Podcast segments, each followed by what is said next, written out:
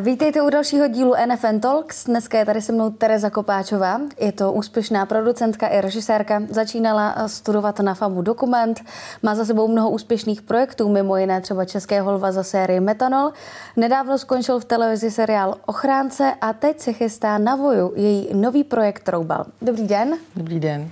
Můžu vám to rovnou opravit, aby to nevypadalo, že se chlubím eh, něčím, Pojďte, co nemám. opravte mě. Český lev to nebyl jenom nominace. A teď se to nějak jako vyrojilo. My- Myslím, že vím, co za to může, ale ne, metanol to nedostal. Dostala to Dukla tenkrát. To holba. A, a dobře, tak já se teda eh, omlouvám, nicméně Ježiš, i ne, ne. nominace je velká věc, takže si myslím, že to je velký úspěch i tak. Já bych začala úplně někde na začátku, ještě když jste uh, ani nechodila na školu.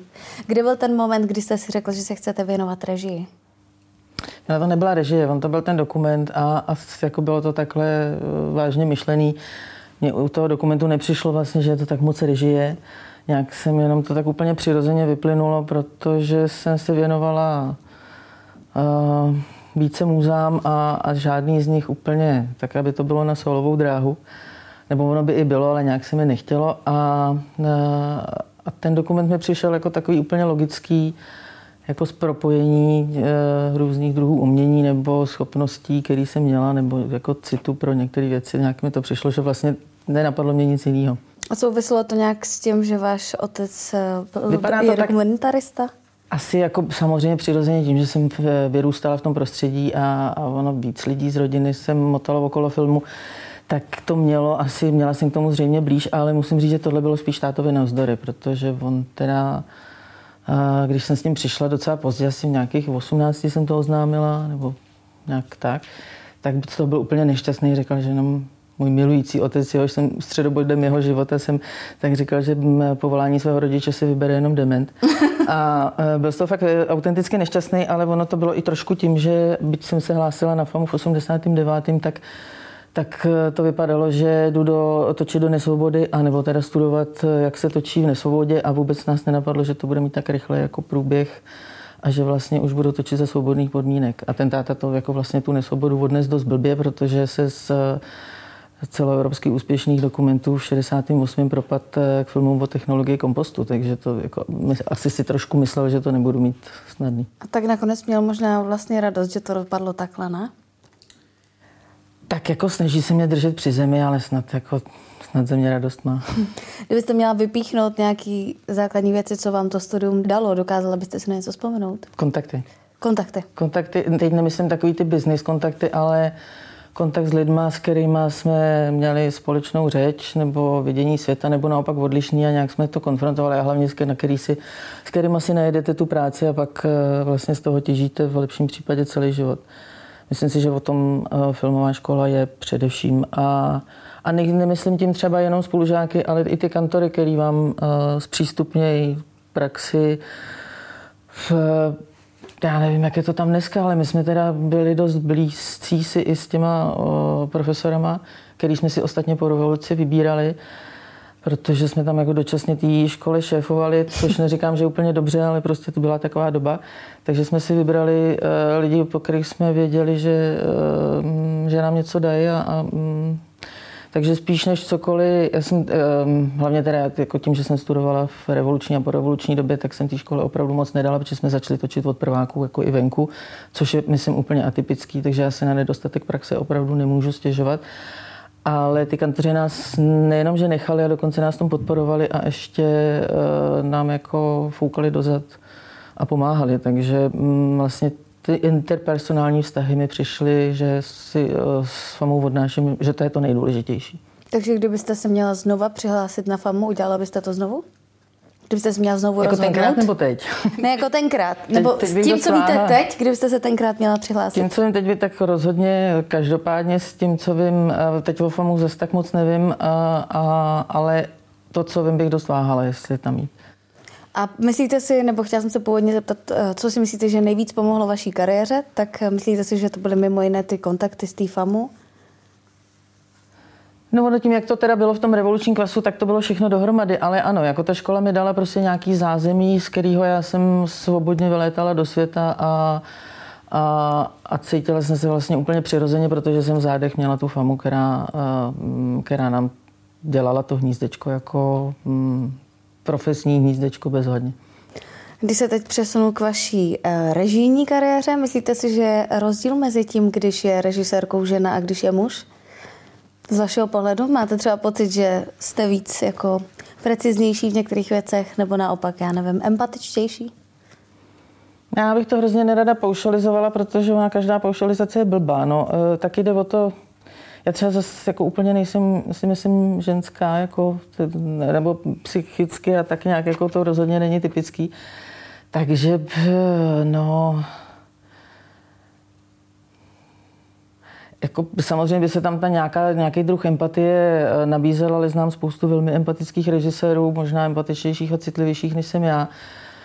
A spíš bych, já jako nerada to právě paušalizuju, ale spíš mám pocit, že ty chlapy si na tom place a trošku to posuzovat můžu, protože jsem točila jako kreativní producentka se spoustou režisérů, takže si jako trochu jedou poziční hry a, a, a je to dost o nějakým režisérským egu mm-hmm. a že, to, že jim to tu práci hrozně komplikuje, nebo jim taky a, a tomu zbytku toho štábu rozhodně.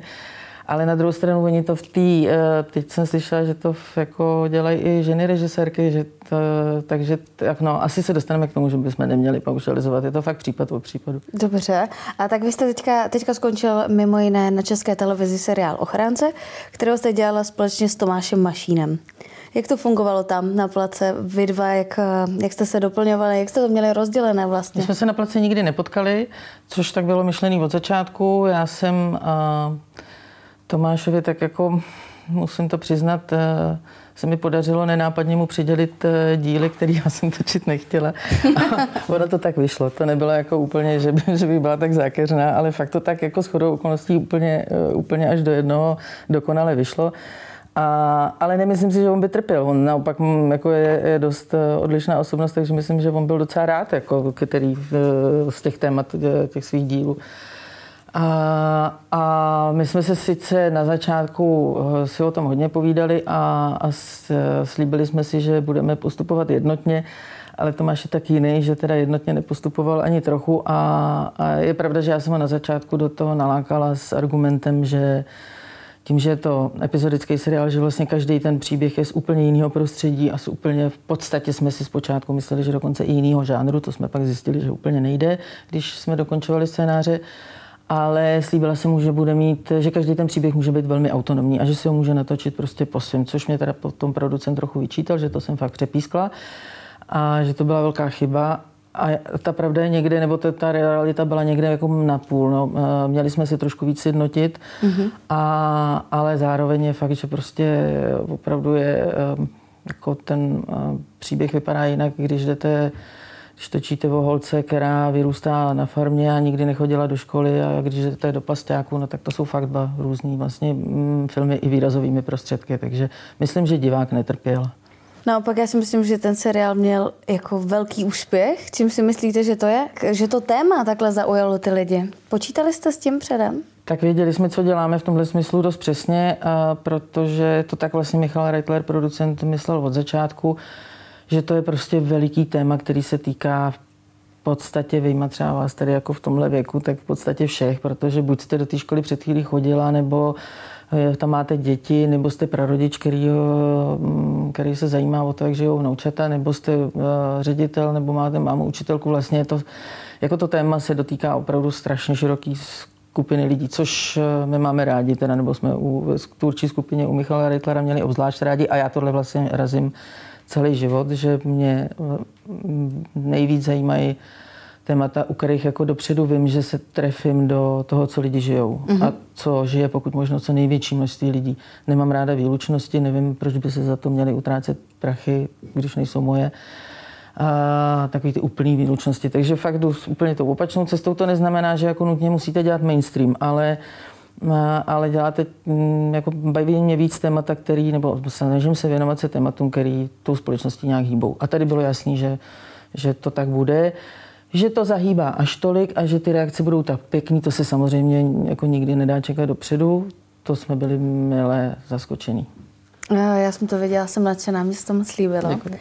A vy jste točili vlastně, podle mě, vaše natáčení bylo dost ovlivněné pandemí, jestli se nepletu.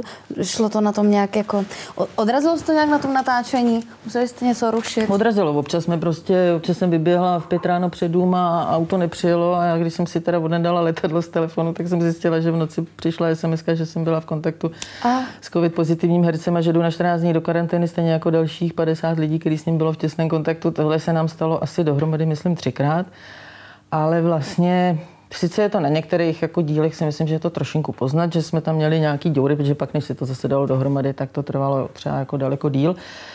Ale na druhou stranu jsme si mohli cizelovat v těchto těch ne, nepočítaných volných, jsme si mohli cizelovat ty scénáře, což jsme teda taky dělali.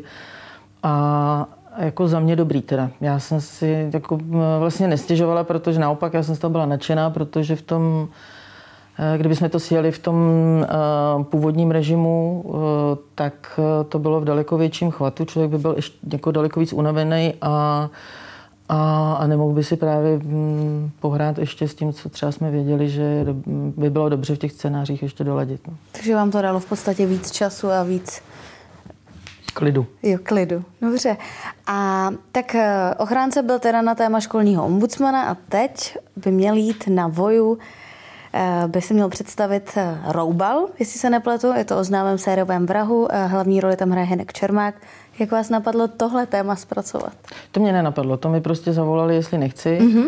A, a zavolali mě to producenti z Evolution Film, s, který jsem, s kterými jsem tak jako měla velmi latentně něco rozjednaného a vlastně jsme se moc neznali a vlastně jsme se byli, byli takový jako možná i nejistý.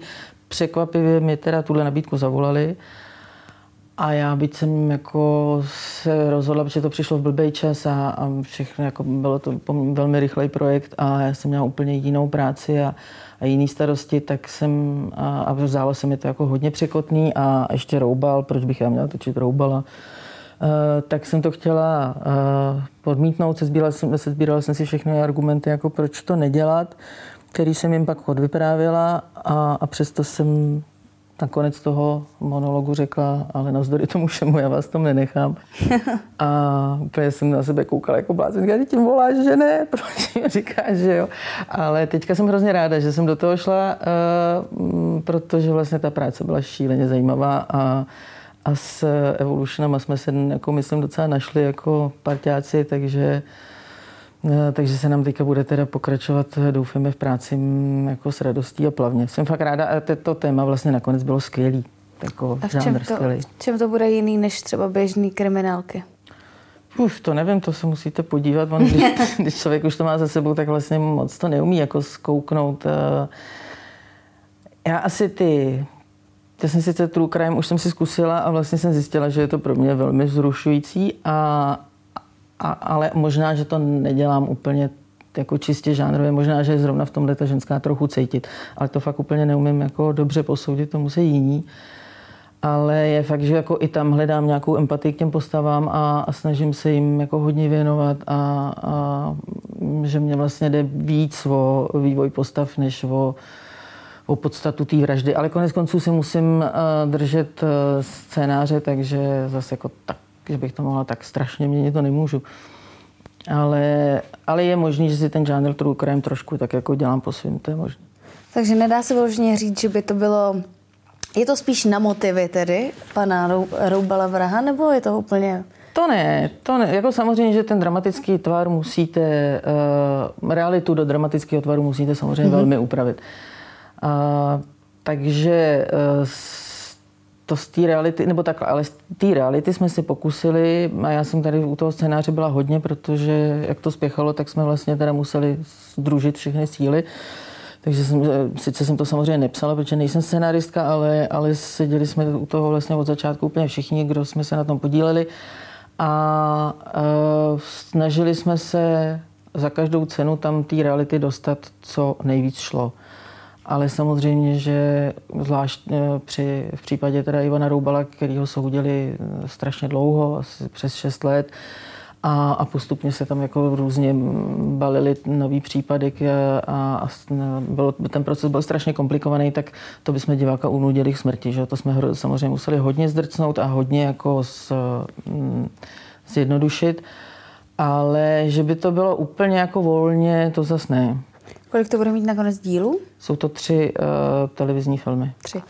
A kdo vybíral vlastně do té hlavní role Hinka Čermáka? Tak hned Čermák, jako když se řekne roubal, tak napad každý. Typově i? Hmm, já myslím, že nás vlastně napad všechny a, a já jsem právě říkal, no to ne, prostě, tak to, je, to napadne každýho, to fakt ne.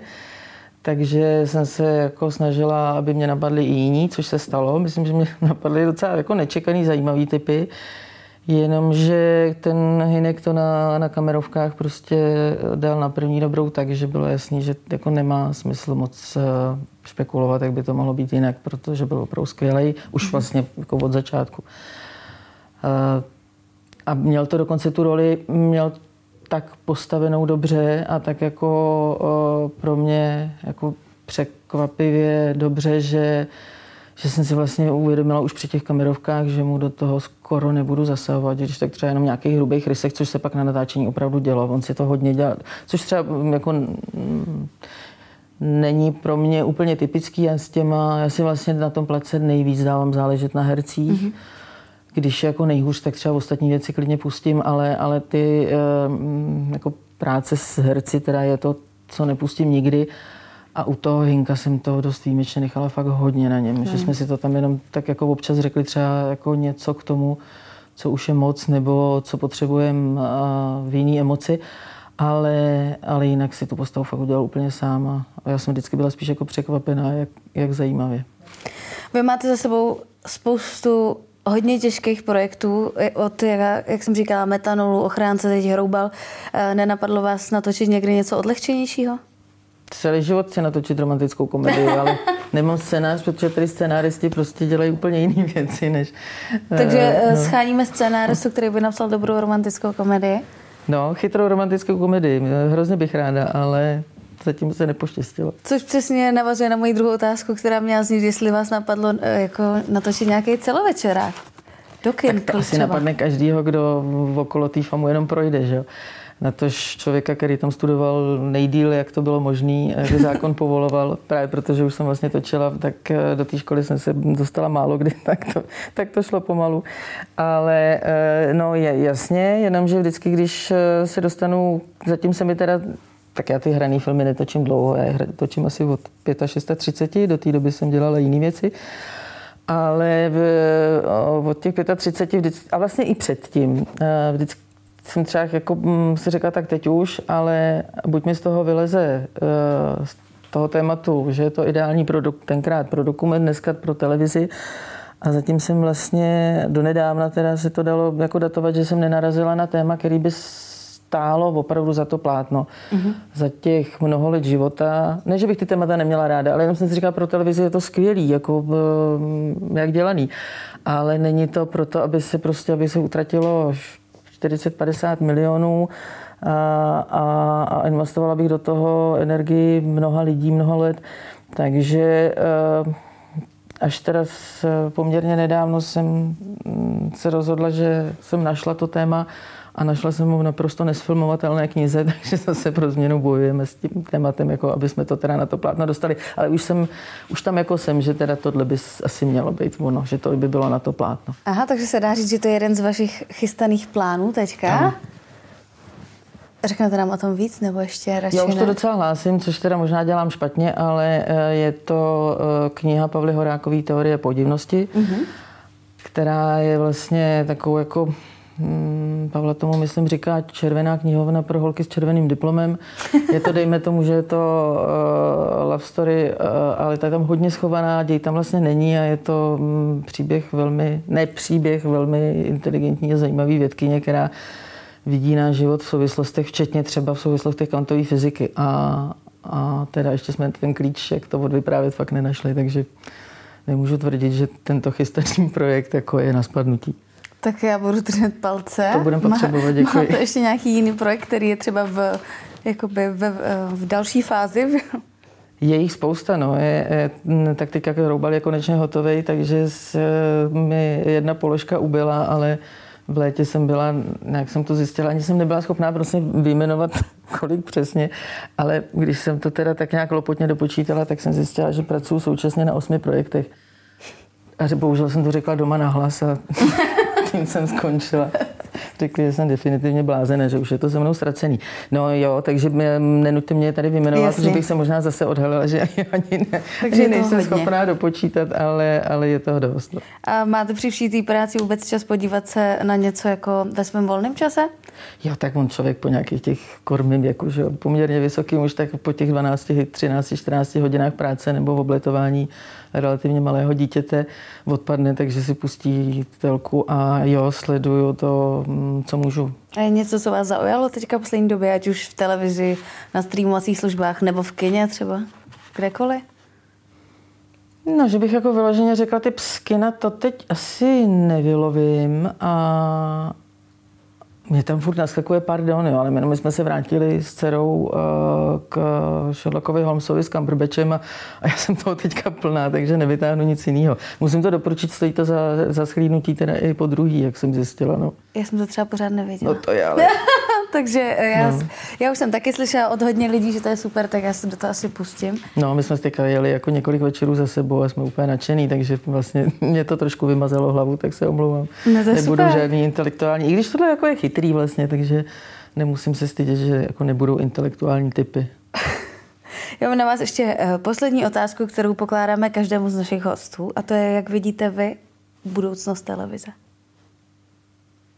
No, tak jako před dvěma lety bych vám řekla, že, eh, že teda Linár umírá a že eh, se budeme v lepším případě přesouvat na placený kanály, ale on ten covid to tak jako dost změní a doví, co s náma jako se západní civilizací udělá, takže já si teda fakt netroufám v tomto být prorokem.